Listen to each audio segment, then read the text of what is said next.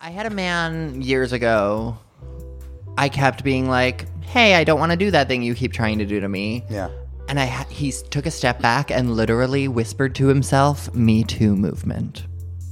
The only reason you will not do the thing that I'm asking you again and again not to do to me is because You can get in big trouble not it's because you're going to hurt popular somebody. to not do that right now. yeah. Is it even yet? But like, Uh, it's, very there. popular to know if somebody has done that. You know, On the trend matrix, not raping people is on the rise, but I don't know popular yet. It- but it's, it's go it's it go in this direction. Valid. This and and baggy jeans. But first, a word from our sponsors. Look, Bumble knows you're exhausted by dating. All the must not take yourself too seriously and 6 1 since that matters. And what do I even say other than hey? well, that's why they're introducing an all new Bumble with exciting features to make compatibility easier, starting the chat better, and dating safer. They've changed, so you don't have to. Download the new Bumble now. Welcome to the Man Whore Podcast.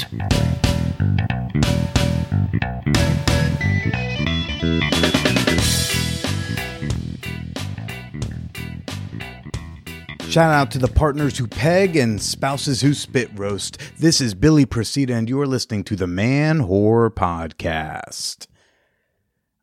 I'm not eating. Don't yell at me. Don't at me. I would never do such a thing when my guest this week is the wonderful, the fabulous, maybe Burke. And I'm very excited to uh, share my conversation with them in just a little bit. You know, but first I probably should tell you like why was I recording my car and eating McDonald's while recording last week? As many of my stories begin, I answered a very salacious ad on Reddit. This couple was allegedly posting looking for a dude to come and like cuckold the boyfriend. They were in Westchester, that's driving distance for me. I had the afternoon available. So I was like, I could do a cuckold. I don't have that comedy show till nine o'clock. But the scene was they they want the guy to come on up uh, to this like mini mall and go meet the boyfriend outside of a shop right and say some real nasty, dirty shit to him.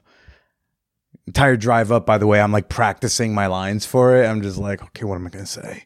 What am I gonna say? I'm practicing stuff in my head, like, oh, oh, are you Bunny's boyfriend? Look as pathetic as they said. Ha ha! Slam. Or just, you know, like be like, oh man, you look like fucking loser, dude. Of course she's running around cheating on you. Yeah.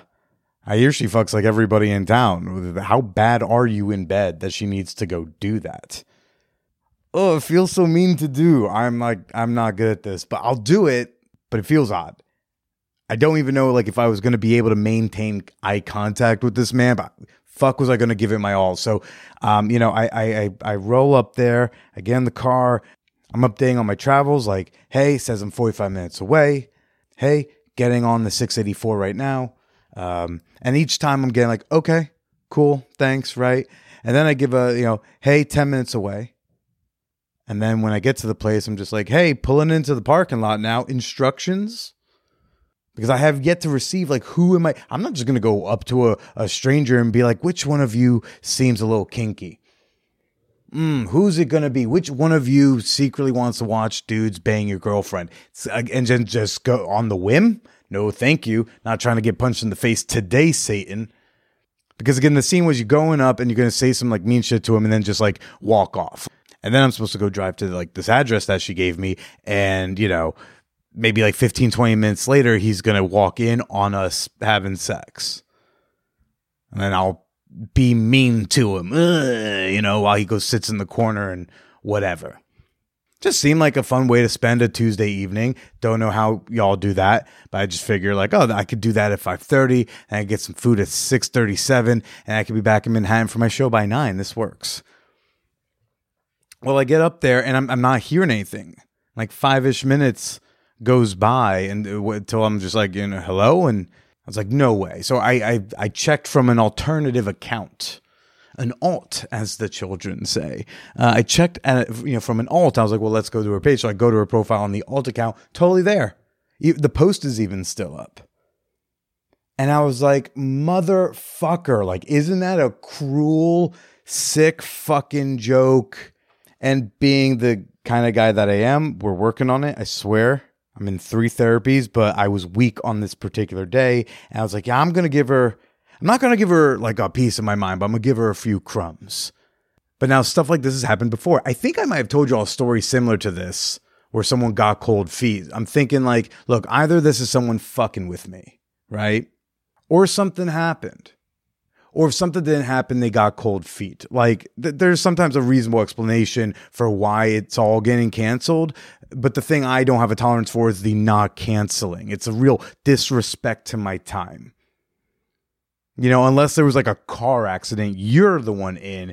You know, you can really shoot off a quick, hey, gotta cancel. Sorry. You don't owe me more explanation after that. I might blow up, you know, if I blow up your phone with questions and I want to yell at you for not answering them, I mean, that's on me, but it is on you to cancel. So I just gave a little like, look, you knew I was driving up from Brooklyn. I think it's kind of fucked up to like not cancel. Like, I hope everything's okay, but not chill. And I actually got a response like a, you know, several minutes later. And she said, "Wait, like, did I block you or did I block the other guy? Wait, I know. Wait, I'm sorry, I didn't mean to block you." And so, like, we we fixed the blocking situation. Unblocks me from my normal account, unblocks me, and we start chatting. And apparently, there was another guy because they wanted to do multiple of these scenes throughout the day. So he's like, "Well, so the guy before you didn't read the post fully." Hmm, that sounds familiar, don't it? This guy didn't read the post so he like misunderstood what the scene was. So when he got to the the shop right he like saw just the guy there and started yelling at him and pushing him. Because he was like where's the chick? Like why are you here alone? Well that was the plan the whole time but he was expecting them both to be there. And then he put his hands on him. This poor poor cuck he's like kind of out of the mood, doesn't want to play for that night. She's like, I'm real sorry. And we're in a full look. Some of you might be skeptical because you just don't trust the internet, period. But I don't see the motivation for carrying this on unless it's like a mentally unwell individual, which I just don't think so right here. Now, I could have sounded off and cussed her out and said X, Y, and Z bullshit and accused her of being a dude or whatever. What does that get me? Fucking nothing. You know what it does do is on the chance that she's real, guess who's like definitely not invited?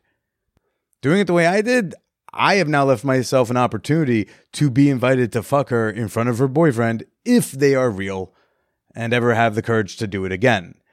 I Had to drive back down to New York. I went, I bought a mic stand from some guy off Craigslist. There's no hand job involved, so that was kind of lame, but whatever. It's a new it's a new time on Craigslist. Uh, and then I went and go did my show downtown, uh, my nine o'clock. good times. Thanks, by the way, to everyone who came out to the Naked Comedy Show. Uh, Chuck, Elizabeth, Mark, anyone else listening who maybe I didn't meet in person, but like, thanks for coming out. We had a packed show, killer crowd. All the comics did well. Most importantly, nobody bombed.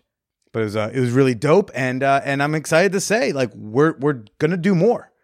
Uh, I've gone the the yayo. I've gone the I think that means cocaine. I've gone the thumbs up. I've gone the yes for uh, monthly naked comedy hacienda. So stay tuned. Uh, most importantly, if you uh, live in the greater New York area and you don't want to miss a naked show, because this shit sells out uh, fast, apparently.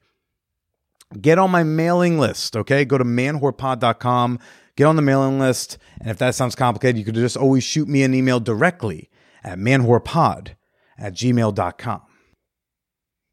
Before I get to my guest this week, maybe Burke, I got an exciting announcement.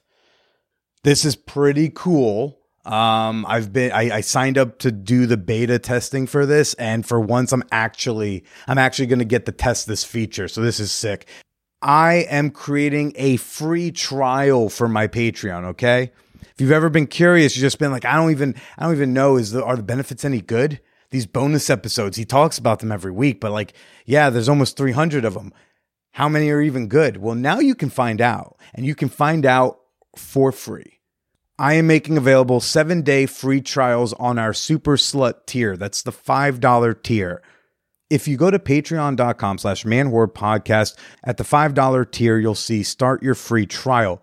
Click that and gain instant access to all of my behind the scenes posts photos, dirty haikus, uh, a lot of writings and blog posts I've written that I just I don't put out publicly. Gain access to the patron only Discord channels in the champagne room. You can even time this out so you can join us for the hot, ooh, spicy, hot movie night. Plus, you yes, you will gain access to over 200 bonus episodes, and then you can join this week's fan whore appreciation moment recipient P Matter. P Matter, he was at Hot Movie Night. He was a fucking hoot.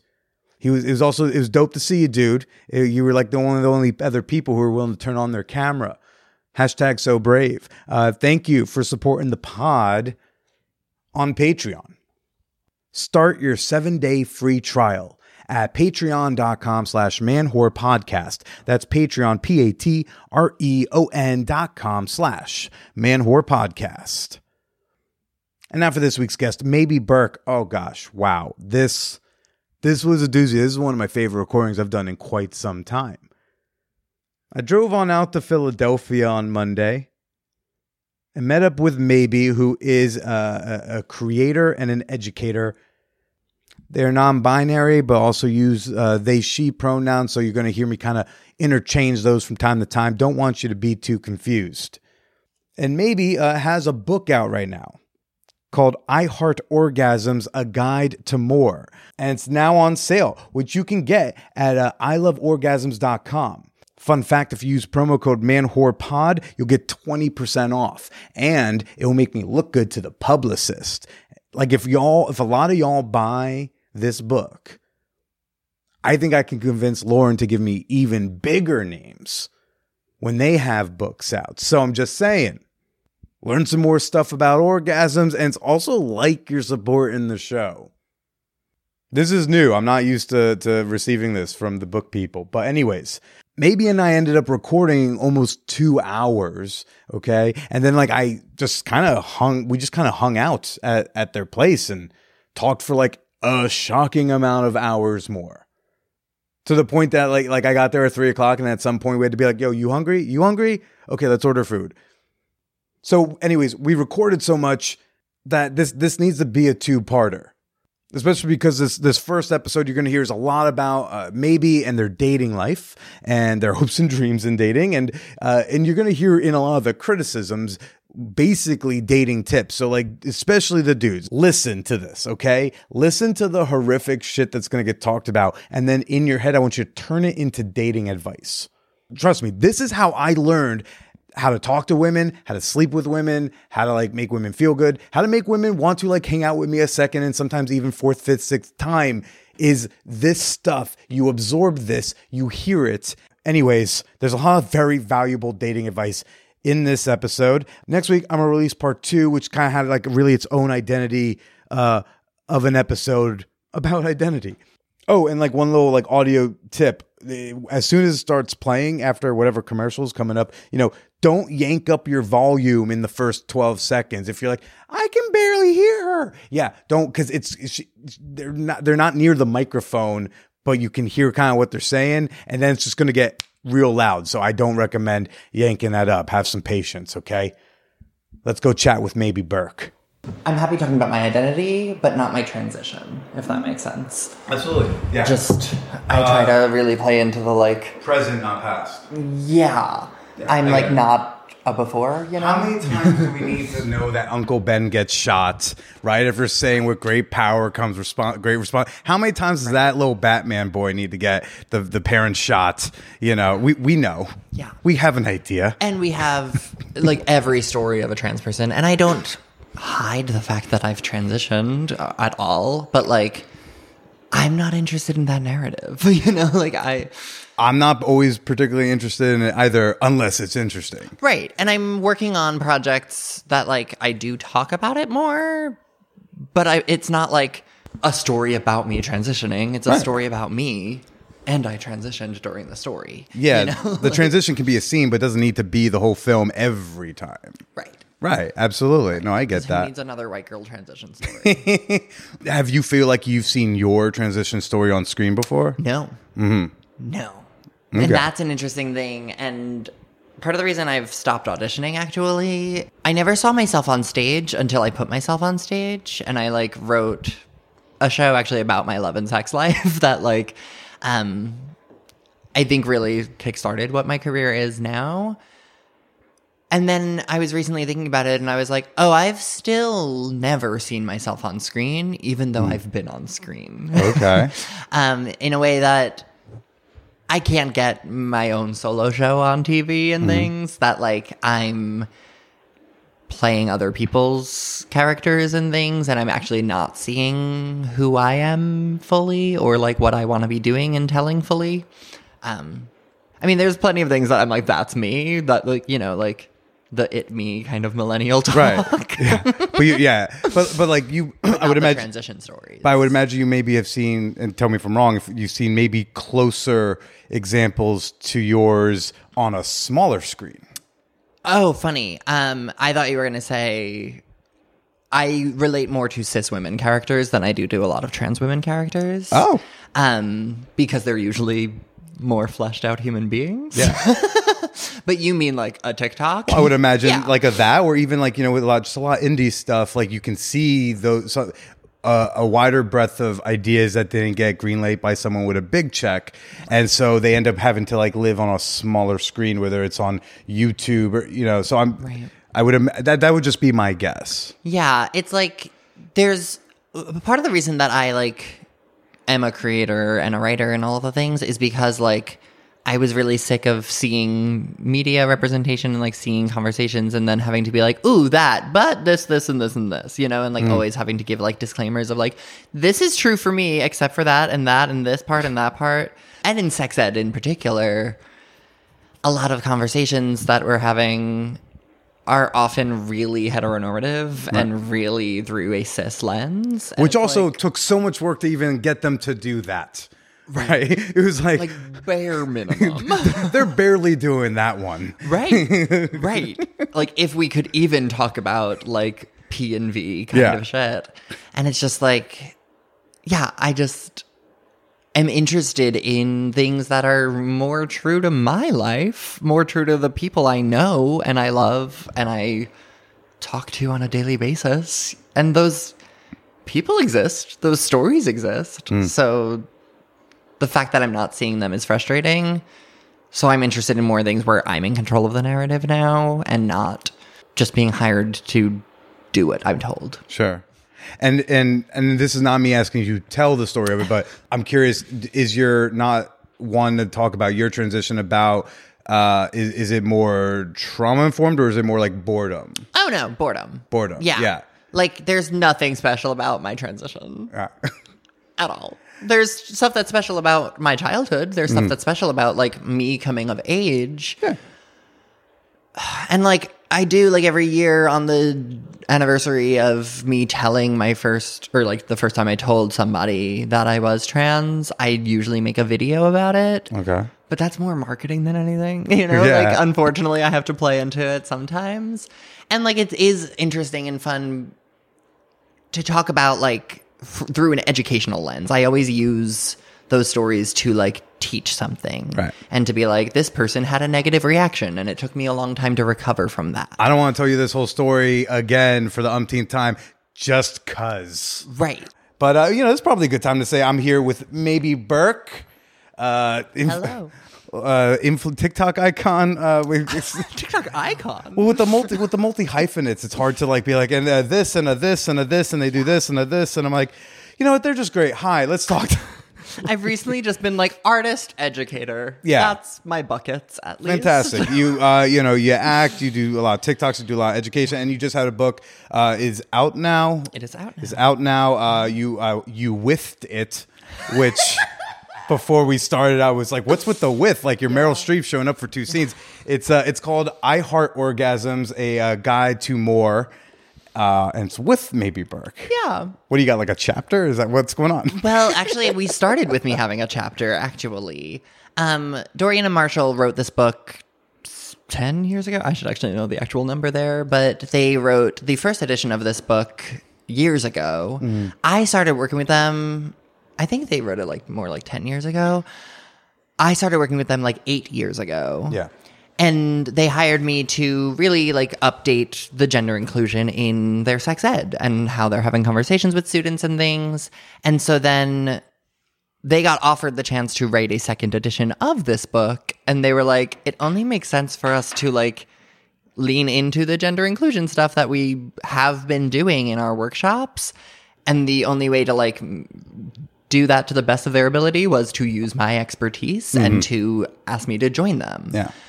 And I was writing a chapter, and then we were doing the thing where I like couldn't write the chapter because I kept being like, "Oh, this is also true for cis people," or like, "Oh, this topic comes up elsewhere in the book, so I can't write it here." And then I was like, "Y'all, um, trans people just have sex like other people do, also, and a lot of this advice is just." Advice for There doesn't need to be a trans chapter. Right. It's a whole. Did you um? Are you familiar with the ethical slut? I would imagine. Yes. But have you seen like the, an old copy versus like the new like the third edition that came out? Oh. Several years back. I don't know if I which version I'm familiar with. so like the first two were you know are pretty similar, but then they you know I, I interviewed the authors uh, Mm-hmm. years back when they were promoting the new edition, and I was kind of like you know they sent me the new one. I was like, so like which parts are different? And they're Mm-hmm. kind of like. It's like all. It's like you know. It's not like they could say here the pages where Right. it's it's kind of they just update it all generally because they they're doing a similar update of like let's make it just more inclusive, include these other identities we kind of didn't think to include in the '90s. So Right. And that's the first edition of this book was called I Love Female Orgasm. ah, And then when we were starting this project, I was like, cool. I want a different title for this book. And like, it's not really gender inclusive unless we have a different title, you know? Yeah. Like, if we are using the term female, my female orgasm looks nothing like a lot of what we're talking in the book, you Yeah. know? Like, there's different things that that could mean. Um, so yeah, it ended up being. I was. We basically realized we were like tokenizing me by just putting me in a chapter, and then just decided to like have me be a through line through the book. Um, but it is like largely written by Dorian and Marshall. The first entire book was only written by them. Yeah. and though I'm collaborating throughout the book, it is like maybe says this, you know, and like there are like my sections of like we're talking about something generally, and then I'm like, especially if you're trans and non-binary, this part's really yeah, important, you know. You're like, throwing in a lot of clauses. things. Yeah, it's a lot of like Dorian and Marshall doing their sex education, and me being like, also, I'm just gonna go on a little rant about gender. Um, which sometimes is really fun, um, and sometimes might get annoying. Where where did you get your sex education? Who knows? Um, I I'm a very squeamish person, and so I didn't actually get to go to my sex ed day of my health class in high school. I had passed out while my teacher was describing a vasectomy in a class prior. Did you just cringe too? I mean, it's probably it's probably the similar reaction I have when someone says sounding. Mm, yeah, yeah, Yeah. yeah, Yeah. Crawl out of my skin. Um, woo. Now I'm yeah, yeah. I'm very, very squeamish, and so because I had already passed out in that class once, instead of like sex ed, our health like relationships unit just had STD day. Sure. Where they show us images of STDs and STIs. And the worst ones. Right. So they sent me to the library, and I never actually got sex ed. Oh wow. Um. so like when did when and how did you learn? Um, What resources? Did, Trial like- and error. mid- are you mid twenties, right? Something like that. I'm 30. You're oh, you're thirty. Okay, so you're, you're my okay. So yeah, Like I graduated, like that class I was taking was in like 2010. Mm-hmm. Um, and like we did a relationships unit. I was, I understood myself to be gay at the time. I was out as a gay boy, whether or not that's language that I actually believed is up for grabs. But there was a the relationship unit. We had to do a timeline of like our future mm-hmm. that included like getting married and having kids and all of those things. Mm-hmm. And I failed that assignment because I didn't use all of the components. And I was like, well, I'm sorry, I legally can't use some of these. I I don't see a future in which I can get married and have kids. Um so that that was the most sex ed I got. Um then I learned a lot through what I'm calling trial and error. Yeah. Honestly, I mean and I talk about trauma a lot in the book and I have a history of abuse and mm-hmm. things because for a long time I didn't understand what sex was and like what consent looked like and that I could ask for things. Sex was a thing that happened to me until I really got to understand it better. And I often talk about being trans saved my life. And I think that a lot of trans and non binary community in particular comes with sex ed. Hmm. And I learned a lot about my body and other people's bodies and the way to treat each other through learning from other trans folks. Yeah. Because you have to. Right. And it took me probably like 10 years into having sex for me to be able to like articulate what I liked hmm. and what I wanted and like be able to acknowledge that like th- the goal of sex is not to just be useful to somebody else You're right. um because that's what it was for me for a very long time and it was very much about like status and things um that aren't that fun Do you remember a re like one of the first resources you found, probably on the internet or maybe a book, but like one of the first resources you found that actually helped you uh, understand sex and pleasure and harding orgasms better? I think it was just through like a series of friends and conversations, like a resource I don't think I actually like had access to at least. Um in that I could point to friends of mine and like past partners who showed me that stuff. Like I talk a lot about my ex who was the first trans guy I had been with and the first time we had sex, he like took my hand and put it down his pants and was like, I call that my dick. What do you call yours? I was like, first of all, that's the hottest moment of my life Yeah. for somebody to like take my hand and do that. And then I was like, I, I had only ever called it Excalibur up to that point. So I was like, this, that'll. You don't look like a moment. nerd. It's like- I'm not. Um, there's Fran- uh, Excalibur, Francesca, and the left one, but um.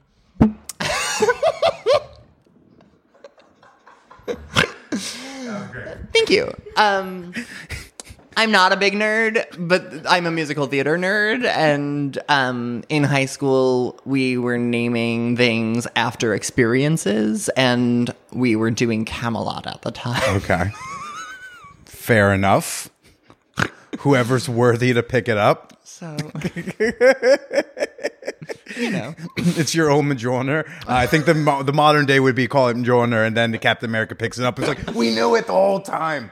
See, yeah, I'm not nerdy. You're not so nerdy I like that nerdy. Gotcha. I like nerds. I'm a nerd for nerds, but I'm not nerdy myself. But yeah, was so you're you're. I was watching some of your dating TikToks on the way over here, and um, it's so when I for the all these years I've been doing this show, it's very fun when I ask people like relationship status and just you know if it's a person with long hair and makeup on, gosh, normally it's going to be some kind of Oh, wow. some combination of noises, disgruntlement, discontent. I've said it before and I'll say it again. My least favorite thing about me is that I'm not attracted to women.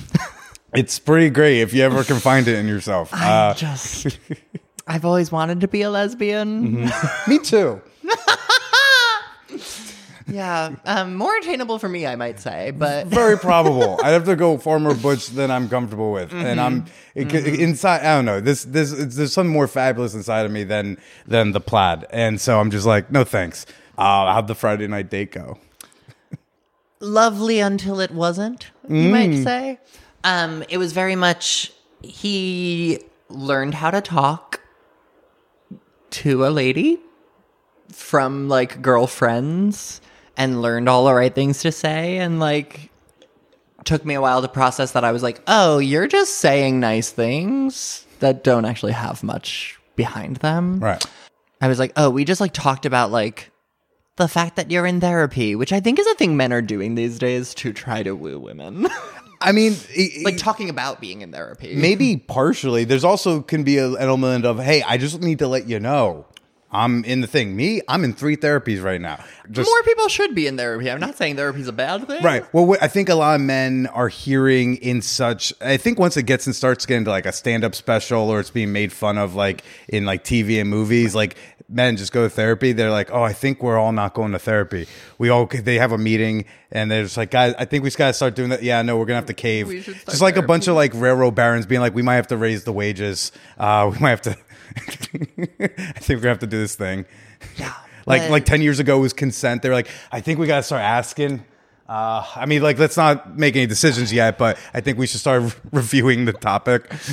Right. Yeah, and that's like I just I don't know, I felt like a sense of like performance from how he was talking to me and things that I was just like it's funny because we talk about we talked a lot about how men in particular on dating apps with me will tell me things about myself that they are assuming and like see four pictures of me and then be like you're so smart and eloquent and sophisticated. And i'm like that's a lot of projection buddy. Like you're really hoping that's true so that you can get that out of a girlfriend. Mm-hmm. But like you're just telling me that you have these hopes and dreams that i'm not going to live up to mm-hmm.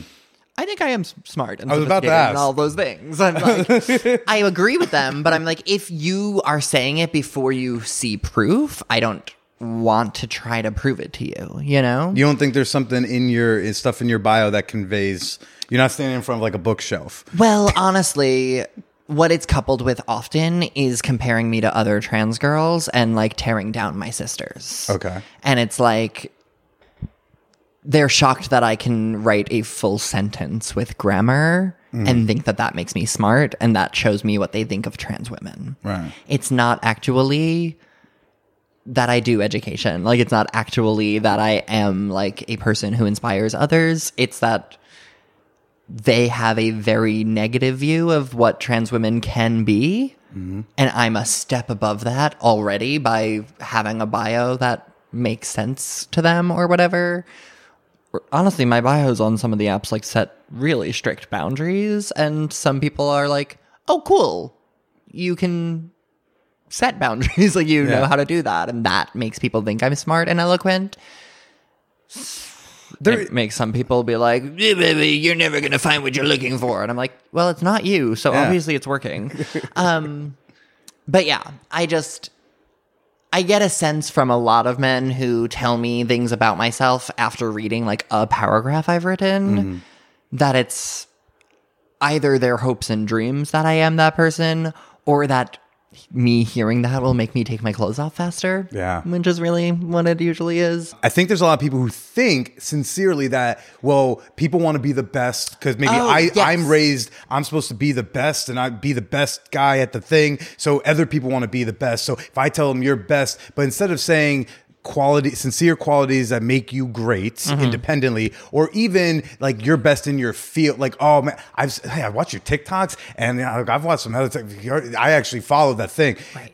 so they think that that but then you see it as like you're tearing down and i've heard this from a lot of like women and femmes where it's like no but you're tearing down others to make you don't have to do that part you can just learn about me and see what you're impressed by me and then say that independent of anyone else Right. I'm not in competition with other trans women. right And that's the thing that, like, if you have a negative thing to say about any trans woman besides, like, Caitlyn Jenner, who I will still defend her identity until the day that I die because that is who I am and she is, unfortunately, my sister. Of course.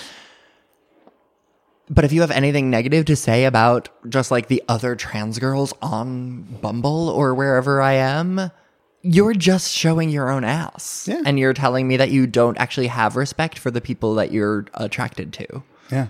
So the, the the huge empathy gap, even like what type of thing might they say about tr- other trans women on apps? I wouldn't even know what. Well, some guys will offer me money and oh, then Oh, yeah. tell me that that's all trans girls want. And I'm like, sure, the ones y- that You- are talking to you probably. But like, that's true of any gender. There are sex workers, you know, there are escorts on apps. Or like, and this was the guy that I was with on Friday, like, had this idea of like, he was talking about me being like, the term sophisticated came up and like more like authentic than other trans folks he's seen. And it just felt like a knock at like other people's like presentations or like nothing about my appearance is for other people.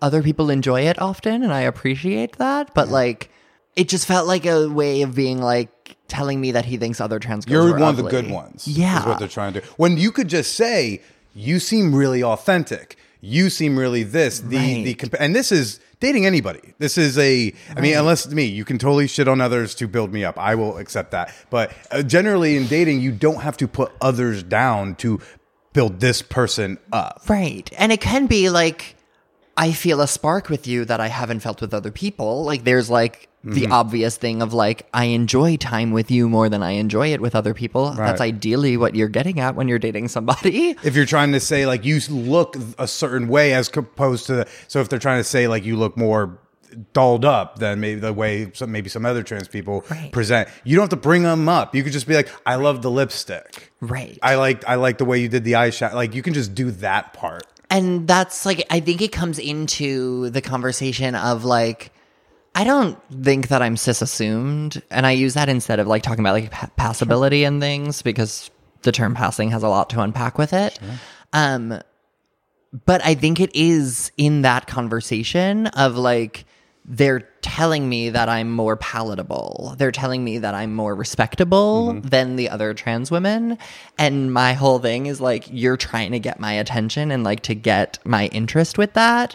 But if you're telling me you don't respect other trans women, you are losing my Right. interest. absolutely um yeah that's why they're saying like oh i could post you on instagram Right. That's what they're I trying- wouldn't be afraid to kiss you in public. And I'm like, mm, but you would be afraid to kiss someone else? right All right.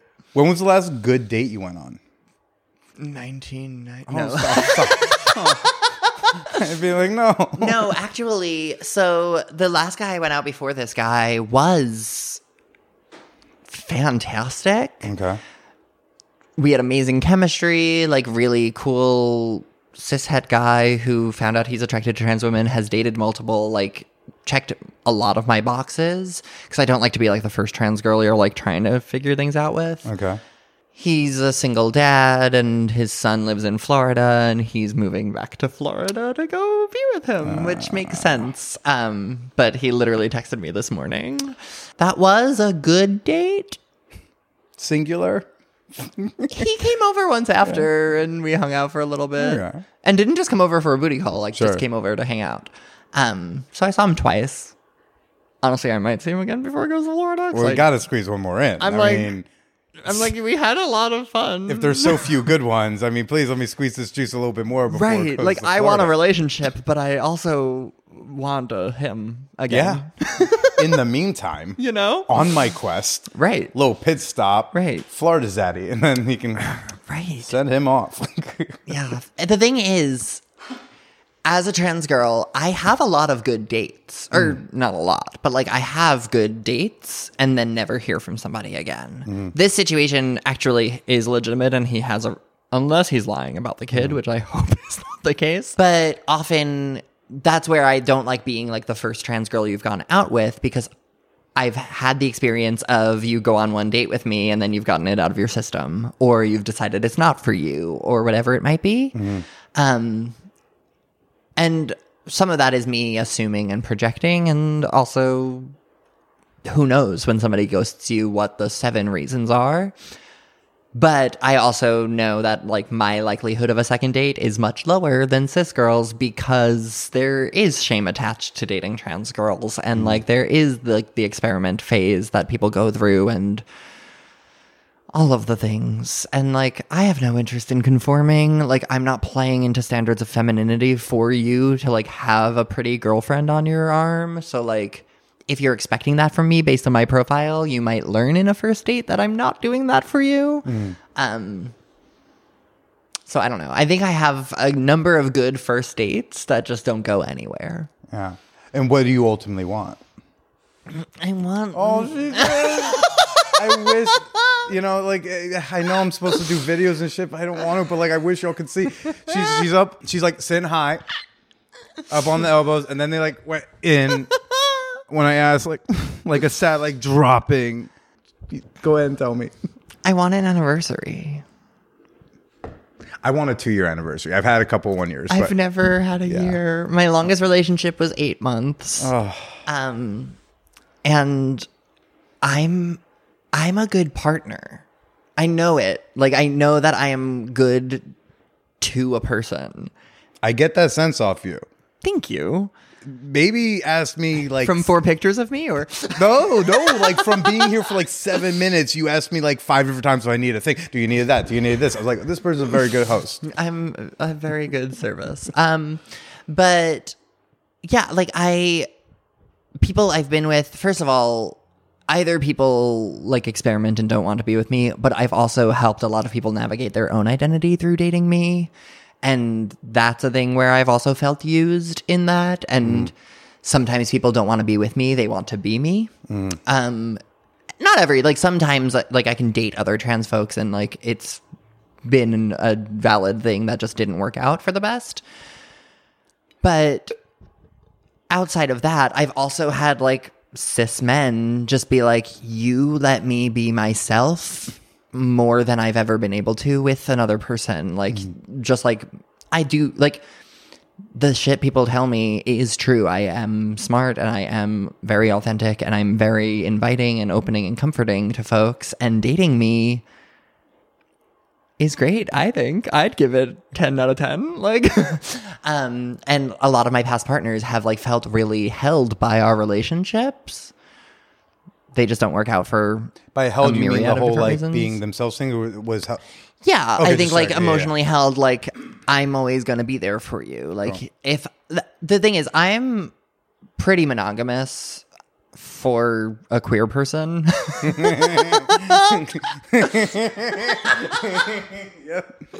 I watched that process in your brain. I mean, there's there's Um, a lot of us. Uh, I think giggling right now. We're like, we're with you on that. I mean, I refer to myself as monogamish because, like, in that eight month relationship, we basically ended because we weren't really sexually compatible.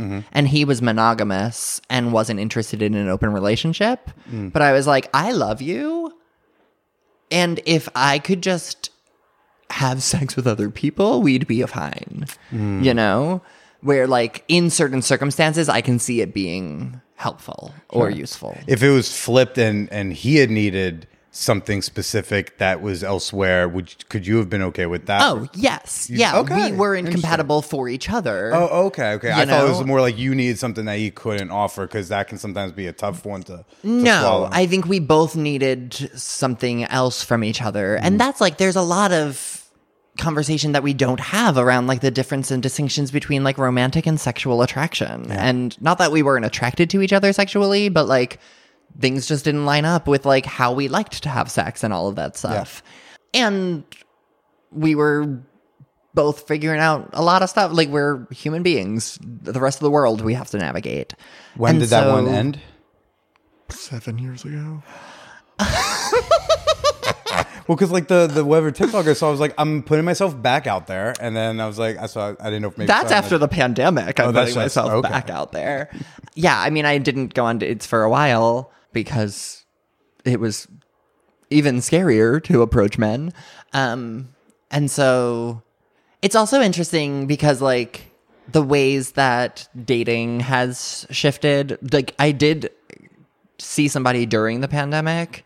We went on a date, and then, like, literally on our second date, I was like, Are we exclusive? Because it was like before we had vaccines or anything. And I was just like, I need to know you're not seeing other people because I want to kiss your face, but I need yours to be the only face that I'm kissing. And I need. Sure. Dating has been a weird thing through a pandemic. Um, but now, like, vaccines are happening and everything. I feel more comfortable, like, going on dates more regularly. Okay. And by that, I mean, like, twice a month, maybe. Or however frequently I've been posting those videos, you might be able to tell me more than I can. But yeah, I haven't been in a relationship in seven years. Hmm. And it's pretty fundamentally what I want. Yeah, I feel the, the origin of the show started because like women would sleep with me, but they wouldn't date me, and I wanted to hmm. find out why. So I, this, this show started with me interviewing exes about why we didn't work out because like I want love and cuddles and all that shit, um, and good sex, and so and you know I I relay on that because that's nobody wanted to date me, but everybody wanted to spend the time with me and get in bed with me. But then as soon as I was like, hey, do you want to hold hands in public? It was like, slow down, buddy. relatable. um, as a trans girl, that's relatable. Um, but yeah, that's similar vibes. Like I've had like friends with benefits and things with people that I've been like, I would kill to go to dinner with this person, and like never got to that point. Like never was able to. There's a guy I saw regularly and we would spend like hours chilling and talking after having sex. And then i'd be like imagine this. What if we do the talking beforehand? What if we do the talking at even like mcdonald's like just like what if it's just like what if i see you with your clothes on first um Gasp. right yeah i've never seen that man dressed Yo, I had, I had one chick who like could not saw each other on and off for a year and a half in my early twenties. Would not get dinner with me. Could not. I got her to go to the little bar that like no one goes to around the corner from her place. There, I got to go to like two movie theaters. I was always going there, and I couldn't meet anybody. I met like her twin sister once or twice because she just like was over. But like I could, and it's just like you don't want to have dinner with me. You don't want again. You don't want to do this fun banter we do in your bed. You don't want to do this like in public. and that's what i've learned That breaks you down after a while. it's not me it's not Yeah. you it's that that's not what some people want and that's a thing that took me a while to like actually understand Mm-hmm. because i can like know it and feeling it is different you know Sure. but being able to actually be like you're not looking for the same thing i am Mm-hmm. And in the long run trying to date that girl would not work for you because she wouldn't be the girlfriend you want you know Yeah, I tried for a year and a half. You know, so you know, like, do you have any sort of like pre-date screeners you do? Oh, I know a lot of 100%. people. This is the age of no one wants to waste their time Oh, in dating. 100%. Nobody wants to show up to a place for thirty minutes. Everyone's like. No, I don't know. It's just wild to me. People are now doing the video conferencing. They were like, I need a video chat. And I'm like, you need more free time. Well, I don't have a ton of free time. I do do I. work a lot. And honestly, a lot of men will like ask me out and I'm like, I know nothing about this is the fourth message you've sent me. Right. And they're like, well, that's like what a date is for to get to know somebody.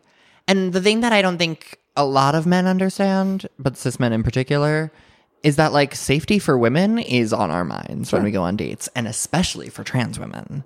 That like, I need to figure out how secure you are in the fact that you might be dating a trans girl hmm. before I let you s- see me in public. Hmm. Like, I've literally had men have sex with me, climax, regret it, and turn violent. So I need to have security measures in place. Like, I have to do some level of screening there. And also, if I went out with every man who asked me out, I'd get nothing else done. Yeah, I don't think it has to be like what you know. Hey, match, let's go out. But I also I'm where I'm on my defense. Say if it's through like an app situation, or mm-hmm. even if like I got your number at a bar and then we're texting or something. It's just I want to get this to a meet in a somewhat schedule available near future Yeah. because I find a lot of people will be like, "Oh, you'll listen to me. You're being nice to me," and um, because of what I do for work, they, "Hey, you know, can I talk about some sexual things with you?" And like, I'm not here to be your chat buddy. It's like I don't got time or bandwidth for it. Uh, so it's like, do you want to meet up for coffee at your place where you feel safe? That's in public. That's ten minute, five minute walk for you. I'll go out of my way there. Right. But I'm like, I do want to like make sure we're intending to meet. I don't. I can't text for a month and then meet you and then like it and then if it doesn't work talk about like wasting time it's like well now i've wasted time energy the creative juices to like keep you um textually engaged engaged because now it's more of a writing skill set that's being used there instead of my work like all that And balance is important. Yeah. I mean, that guy I went out with on Friday, we only started talking Friday. great I kind of regret it, but you Yeah. know, like it was a fun date, whatever. Do you do you give yourself like an exit plan on first dates? Like like a, s- like I'll give myself. I will always spend an hour and five minutes here. I'm not going to stay for three hours when I know after 40 minutes this is a no go. What, what's your exit strategy? If I'm being honest, Please. If I don't like the person, sometimes I'll stick it out just to have sex with them and then never see them again. Um, Just phrase it as stick it out. Yeah. Okay, I've never heard that phrase before. Is that not a phrase? Maybe I'm making up a phrase. Oh, I mean, it's very visual. I have an idea. No, oh, not stick with this. oh, stick I, I thought it was more of a like I'm a just. I mean, not at the bar, but like metaphorically no, no, stick it out.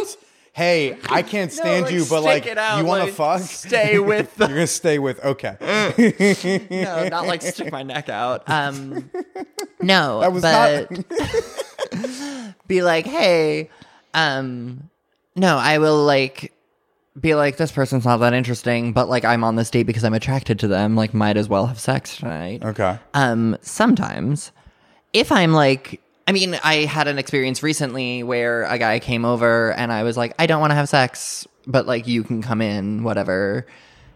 And then he was like taking off my pants and I was like, I don't want to have sex. And he was like, yeah, okay. And then kept going and I was like, I'm going to ask you to leave. That's also a scary thing to do.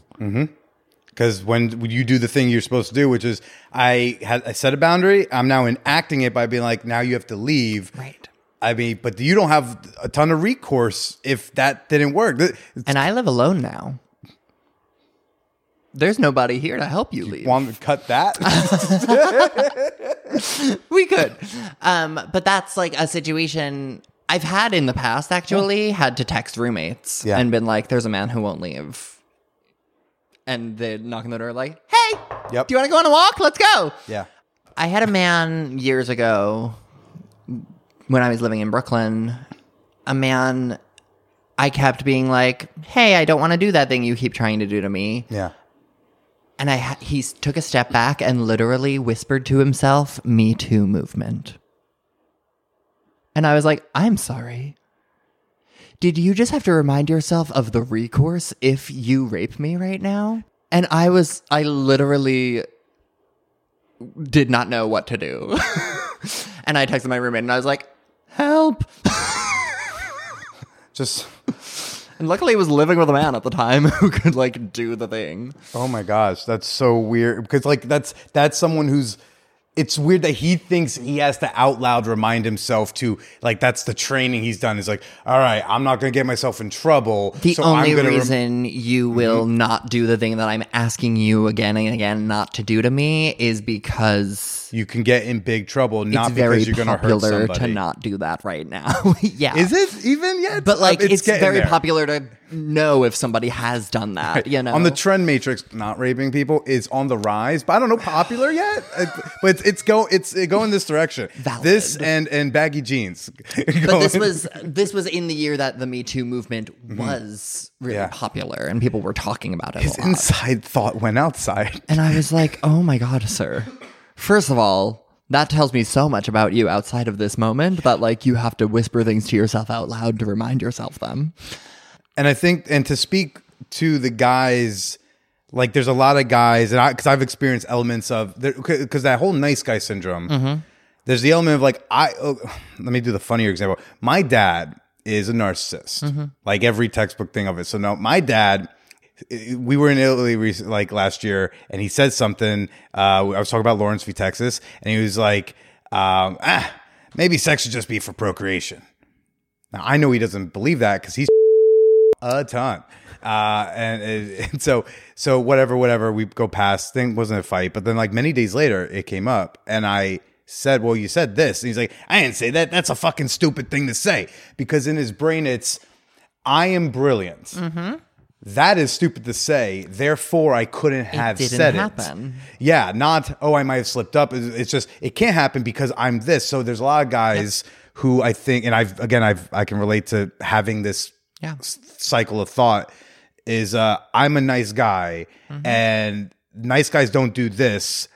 She's saying I did this, but since I'm a nice guy, I couldn't have done it. It had to have been something else. Instead of having the humility to like self examine what could be a pattern for you or could be a isolated misstep. Uh, and so they go like, well, I'm not, I'm not assaulting you. Like, th- didn't they say something where like, don't say if, if someone's like raping you, you don't say no, don't say how, like say, like look them in the eye and be like, you're raping me right now because like you might actually get through because they don't think what they're doing is that thing because they're a nice guy. So they couldn't be doing that. You know what I mean? Like, Yeah. There's just something that there's some disconnect. and that's we're happening. ingrained in the society that like like we have to like say no and like we actually want it like your eyes are saying yes that whole thing that like people really believe and i'm like still coming up against that that i literally was saying to this man like i don't want to be having sex and he was undoing my belt and i was like do you hear words maybe i should have been like this is assault yeah. um but yeah, it's funny that you're the phrasing that you're using, like "I'm a nice guy," because that's actually a red flag. Right. That phrase immediately blocked. Yeah, or every- not blocked, but everyone like, should think I am both a nice guy and bad guy simultaneously because I'm an imperfect human because that's what we all are. You're a guy. Except my, no. I was gonna say except my mother, Bobby Persea, she's a saint. She has done no wrong. Um, but you know, every everyone's good and bad. Yeah. right? and it's like and that's a thing that I don't actually consider myself a good person because I think that like putting a qualifier like that on it is not actually doing me anything. Mm. And I don't think I'm a good person. I think that I care about other people. I think that I can try to do the best things in a lot of situations. But I don't like to like think of myself as a good person because then I fall into that cycle mm-hmm. of like, oh, but I'm a good person, so I'm not going to be able to do that. Like, I'm a good person, so I would never be racist. I'm a good person, you know? yeah, it's an easy way like I'm let yourself person. off a hook. Yeah. and you're a person. I'm a person. At the end of the day, I also talk about the fact that I think I'm a perfect person, but that's. but I think I'm the perfect version of the person I want to be, and mm-hmm. I think I'm the perfect me. And I think there's also so when and I brought that up the whole concept of like so guy you say no and he's not registering it as assault because maybe he thinks he's a nice guy but everyone like it's almost as if like everyone else is assaulting people but not me. And so I and I think there's a lot of dudes don't realize till they hear it in vast numbers. Like I didn't realize unsolicited dick pics were like as rampant until like I saw creepy PM subreddit in like 2012 and it's just screenshots and it's just the, the volume is so mm-hmm. crazy. And like because when you say like you turn a dude down and he says I hope you fucking die that sounds extreme. And it sounds so extreme you think it can't possibly be a norm until you see mm-hmm. The volume and since like our D, like my DMs don't look like your DMs, I think that must be an exception as opposed to something that does happen a lot. And so like it- you know, and that that exposing yourself to more than just your buddy your your other dude buddies at the fantasy football draft right. gives you the benefit of perspective, which you shouldn't want to do it only for this purpose. But like, I don't know, for like dudes who date like women, you you should have women friends so you can hear what they're struggling with. Right. So you don't do that, and then. Yes, maybe you have a better chance of getting laid, but that shouldn't be why you're doing it. But like that can be an outcome, I and I hear you like that outcome. So like maybe Andrew Tate's not the guy. Right. And that's, I mean, that's what I think my date on Friday did. He like learned from girls that he's hung out with and things and heard the horror stories and things. And I'm like, but it still didn't quite set in mm-hmm. because you're not actually like following through. You're just like telling me the things you know I want to hear now. Mm-hmm. And I think there has to be some like actual, and I think a lot of it is just like experience. Like there's like jokes that go around on the internet all the time that like straight men don't understand consent until a gay man hits on them. you know? Yeah. Like, and then it's very clear. Men will message me all of the time and then be like, why are you here if you're not going to talk to people or you're not like going to go out with me? And I'm like, sir, are you attracted to every person who messages you on here? And they're like, no. And I'm like, so then do you understand that every person you message is not going to be attracted to you? It's a relatively simple concept Yeah. if you think about it. And if you think about it in your terms, it makes sense. You're not attracted to every girl you see. You're not attracted to like every person on this app. Yeah. But you don't think about it in your terms. You're like, I see thing I want, I want. I need, I get. And it's like, you don't get. you don't get. Mm-hmm. Okay. And what I've learned is like setting boundaries around what I let people do on a first date or whatever is like having you to my house and saying I don't want to have sex with you still makes you think I want to have sex with you. I can't even have you over. Like I can't even. Mm-hmm. You're like, not safe I to be in this restaurant. address anymore. Yeah. Yeah.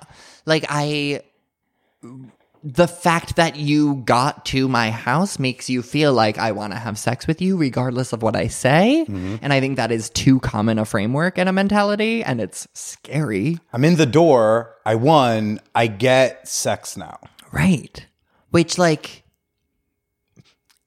the song Baby It's Cold Outside is in my head as we're having this conversation because like that is like the framework of that song like in the time that it was like first written and recorded was like she had to pretend she wanted to leave and it was like a game that she was playing and actually wanted to stay. Yeah. But we still play by those rules in a world where I could just stay if I want to. Yeah. You know, like I don't have to play the game anymore, but we still play by the rules of like, oh, a girl's going to say no, but she actually wants it. Yeah. You know, we tell people like advocate for yourself, set boundaries, and like so there's a centering of yourself in terms of safety and and not doing things you don't want to do. But in dating at large, I think decentering yourself needs to be an element for anyone. I remember I went on a first date with someone like eight years ago, and we go on a walk. She's poly. We're talking. We're clicking. Chemistry seems really like really dope. It's a daytime date. Nothing sexual is going to happen. Uh, but like, there's a confirmation we're going to go on a second date, and then I'm like, cool. A day or two later, I get a text being like, hey. I'm realizing like I don't even have time to date right now. Like I just don't have in my schedule, bandwidth, whatever. Like you seem great, but just like uh, there's not gonna be another date. And I'm like, okay, because she said like, well, I don't have time, and that makes sense. Okay, but uh, then like a couple days later, this is back when Tinder like still showed you last login. So I go on a couple days later, I see like she was just on that day, and then the day after she was on again. So then I, centering myself, experienced it as I have been lied to, I have been slighted, I have been denied this second date that I was hoping for. So I kind of, I mean, I didn't like go all caps off on her, but like I sent her a text being like, "Hey, you didn't have to lie to me. Like you could just say you're not interested, blah blah blah blah, you know, and all that." She's like, "I don't have time. This message is creepy." Some dude I went to camp with in high school matched with me and said, "Hey," and I was logging on here to grab because we're gonna grab coffee to catch up because it's someone I know in real life. But like, also don't fucking contact me again. And then I like got hit with a wave of like, oh yeah, sometimes there's shit that has nothing to do with me going on, and it's also not my fucking business. Also, But like, remember, like that's the difference between like I am the center of this entire experience, or I am one of many like floating, rotating things. No one's in the center of experience. yeah, the guy I was talking to stopped talking to me, and I was like, oh, I'm aware enough to know that he's probably going to move back to Florida to be with his son. You know? That's not a slight against you. Right. It's currently a slight against his son who doesn't have his dad in the same state, you mm-hmm. know? Yeah. And that's that situation is very funny because I recently a guy was talking to me and like literally messaged me and was like, "Oh my gosh, I saw you on the train all the time and like I saw you at this intersection last night and blah blah blah." And I was like, "Horrifying." And I was like, "That's really creepy, sir."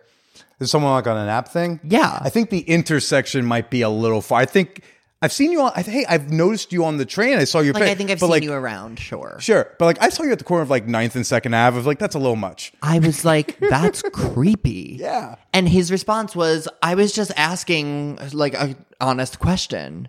And I was like, what question? You didn't ask me. You told me you knew my whereabouts last night.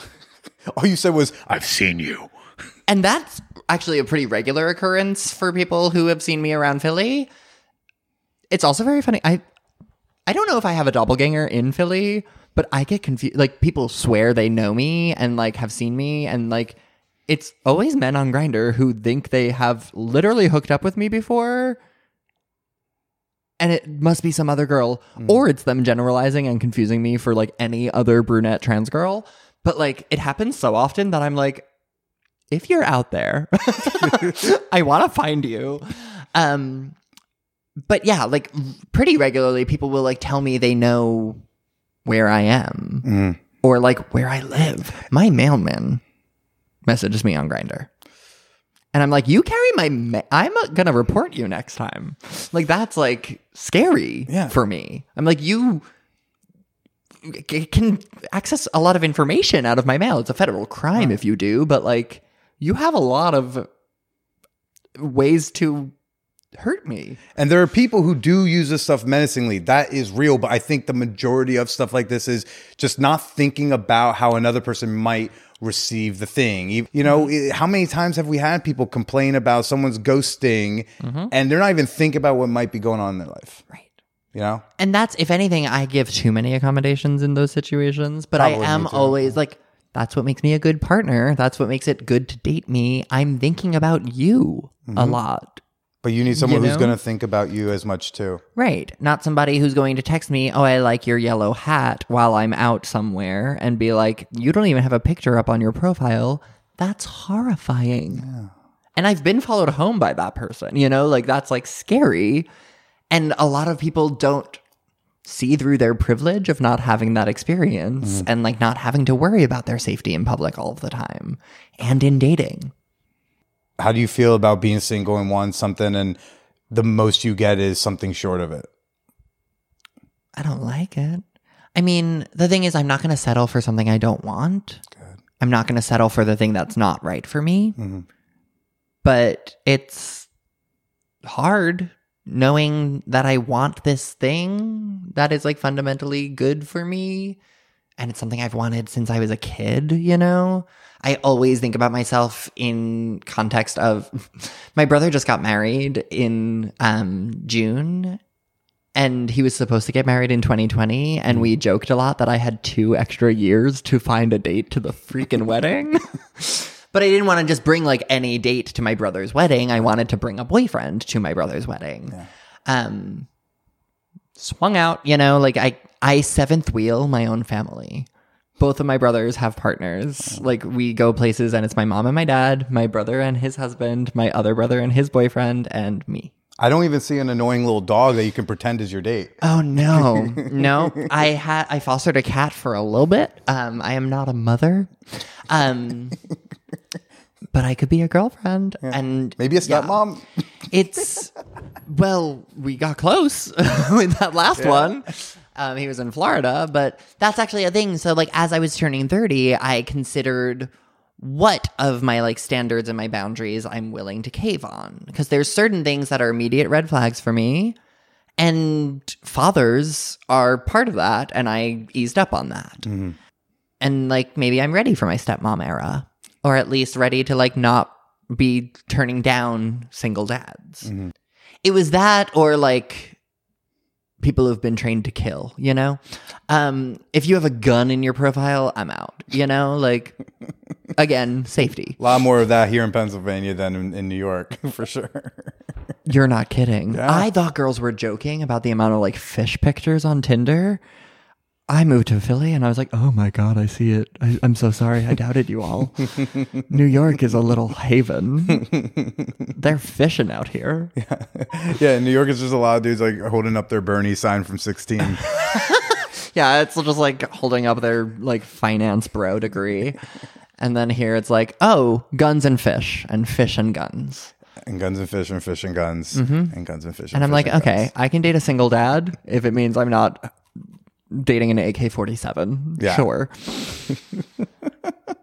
Uh, but maybe this was a blast. You know, where can people go to find you, follow you? I know we got the book out. I heard you. Uh, you might have a code Yes. of some sort. Yes. If you use the code ManwhorePod. Oh wow, I had no idea we were getting the the publicity tracking was starting to get this special. Oh, yes. Just for your listeners, you can use the code ManwhorePod. Y'all, please make me look good. Go pick up I Heart Orgasms, the new edition. If you want to learn about pleasure, if you want to learn about having sex with folks um, in more gender free and expansive ways, um, you can go ahead and use the cor- the the code um, manwhorepod to get 20% off. You can go to iloveorgasms.com to find that book. Um, more about me, you can go to maybeburke.com. You can follow me on social media anywhere at Believe in Maybe. Um, or you can go to that intersection in Philly and apparently find me like that man on Grindr. Uh, yeah, no, there'll be the one in the yellow hat. apparently. Uh, and anyone who listened to last week's episode, uh, if you're in the movie theater, I'm the I'm the guy in the in the back with the white hat. Uh, don't don't look at me till I put my hand on your thigh. You know the scene. Uh, uh, maybe this was yeah. Don't worry. I need to listen to that episode. Uh, maybe you were blessed. Uh, you know, thank you so much. And why don't you go ahead and say goodbye to everybody? Goodbye, folks.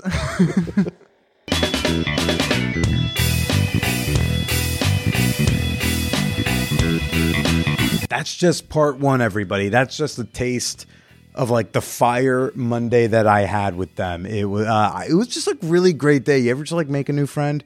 Making a new friend is the tits, especially sometimes when they've got tits. Anyways, folks, remember link in the show notes for all the things, my socials, uh, uh, maybe socials, a link to their book, I Heart Orgasms. I'll remind you that the code is ManwhorePod for 20% off.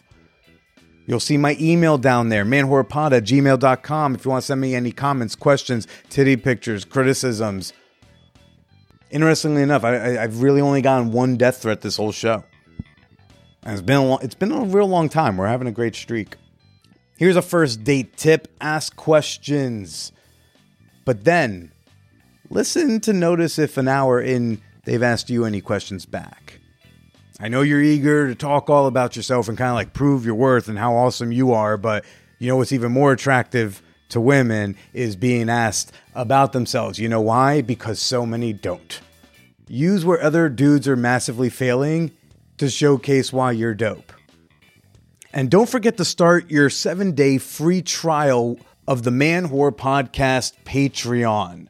All access to everything in my Super Slut tier, my private writings, photos, behind the scenes content, over 200 bonus episodes, and access to patron only channels in the Champagne Room. Start your free trial today or just straight up become a member at patreon.com slash manwhorepodcast. That's Patreon, P-A-T-R-E-O-N dot com slash manwhorepodcast. Or download the Patreon app and find me on there. Tune in next week for part two, everybody. And stay slutty.